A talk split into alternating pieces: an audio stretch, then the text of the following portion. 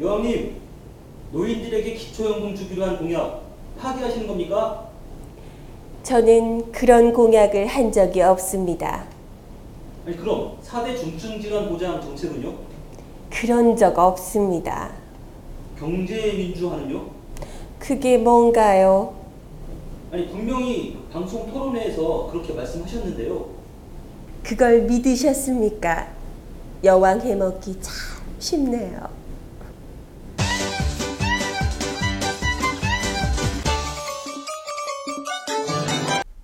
여러분, 연휴는 잘들 보내셨나요? 모처럼 긴 연휴 지나고 오니까 우리 효녀 근혜 여왕님께서 또 어르신들을 위해서 surprise 이벤트를 준비하셨더라고요. 짜잔! 노인연금 공약 파기. 어? 뭐뭐뭐?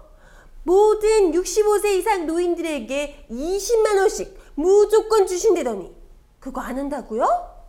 왜? 경제가 어려워서요? 음, 작년에도 경제는 어려웠는데 재작년에도 어려웠고요. 계속 어려웠는데 아 그래도 할 수 있다며 지하 경제도 활성화해가지고 막 다 할 수 있다면서요. 아 이게 뭐예요? 이것 때문에 여왕님 뽑으신 어르신들 얼마나 실망하시겠어요. 공약은 뭐 다 선거 캠페인이니 뭐니 하시더니 진짜 캠페인일 뿐이었어요? 아주 뭐 지키는 공약이 없어. 어? 뭐? 그렇게 말한 적 없다고요? 아니 왕년에 반값 등록금도 한 대다가 그런 적 없다고 발뺌하셨던 우리 새누리당 황우여 대표님이 기초연금 공약 모든 노인이라고 한 적은 없다며 거짓말한 거 절대 아니라고 그러시는데 65세 모든 어르신한테 내년부터 20만 원의 기초연금을 네, 박근혜 드리려고 후보님은- 합니다. 그 한번 한 약속은 또 꼭 지키니까 제가 이제 공약을 발표할 때 재원 조달 방안을 함께 검토해서 이제 실현 가능성이 없는 공약은 아예 뺐어요. 모든 국민들에게 65세 모든 국민들에게 다 어, 드릴 수가 있고 이번에 제가 국민의 선택을 받으면 꼭 이것은 실행하려고 합니다. 어 거짓말 거짓말이야 거짓말이야 거짓말이야 거짓말이야 몇 번인가 말하시는데 절대 가능한 공약만 한다고. 약속을 지키는 대통령이라고. 막 그러시는데 그치? 어차피 공약은 캠페인일 뿐이니까요. 뭐 설마 믿었어? 그래도 어르신들 너무 화내지 마요. 그래도 이분들에 비하면 얼마나 지금 배려받고 계신데요. 지금 당장 법의 노조로 쫓겨날 판인 전교조 선생님들 전 세계적으로 다 허용하는 해고자 조합원을 굳이 문제 삼아서 정교조 말살에 나선 건데요. 아, 우리 여왕님 아버지께서도요. 5.16 쿠데타 하시자마자 교원 노조부터 해산시켰었거든요. 역시 아버님한테 기가 막히게 또 배우셨구나. 아, 그럼요. 교육이 얼마나 중요한 건데요. 이 정교조 선생님들 말이죠. 애들을 국영수만 가르치면 됐지. 세상 이야기나 막 가르치고 이러니까 애들 봐봐요. 교복 입고 촛불 들고 응?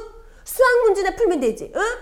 애들이 커가지고 촛불 대학생 되고 촛불 시민 되고 이러는 거잖아요. 안 되지 안 돼. 그리고 사실 더 중요한 게 있어요. 우리 여왕님이 또 역사 다시 쓰기에 꽂혀 계시거든요. 그래서 국사 편찬위원장도 대표 뉴라이트 인사를 떡하니 내정시키고 교학사 교과서도 비난이 일든 말든 막 밀어붙이고 있잖아요. 근데 암만 이렇게 역사를 새로 써봐요. 교학사 교과서를 선생님들이 애들한테 안 가르치면 답이 없거든요. 그러니까 이 바른 말하는 선생들 미리부터 잡고 시작을 해야 되는 거거든요.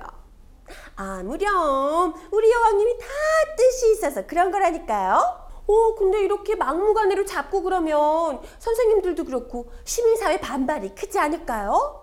아, 벌써부터 촛불 들고 난리잖아요. 신부님들까지도 막 시국미사하고 난리인데. 아, 그래서 우리 무성의 오빠가 이런 얘기를 한 거구나. 공권력을 지금보다도 더 강화해야 된다고.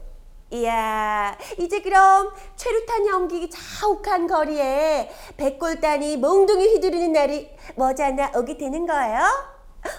계엄령 나오려나 계엄령? 어? 어우, 쉿, 말 조심하세요, 여러분.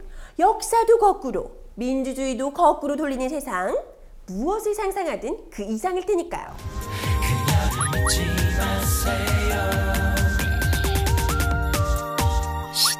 그녀를 믿지 마세요. 그럼 이번 주 도도한 뒷담화는 여기서 마치겠습니다. 저는 다음 주에 다시 찾아올게요.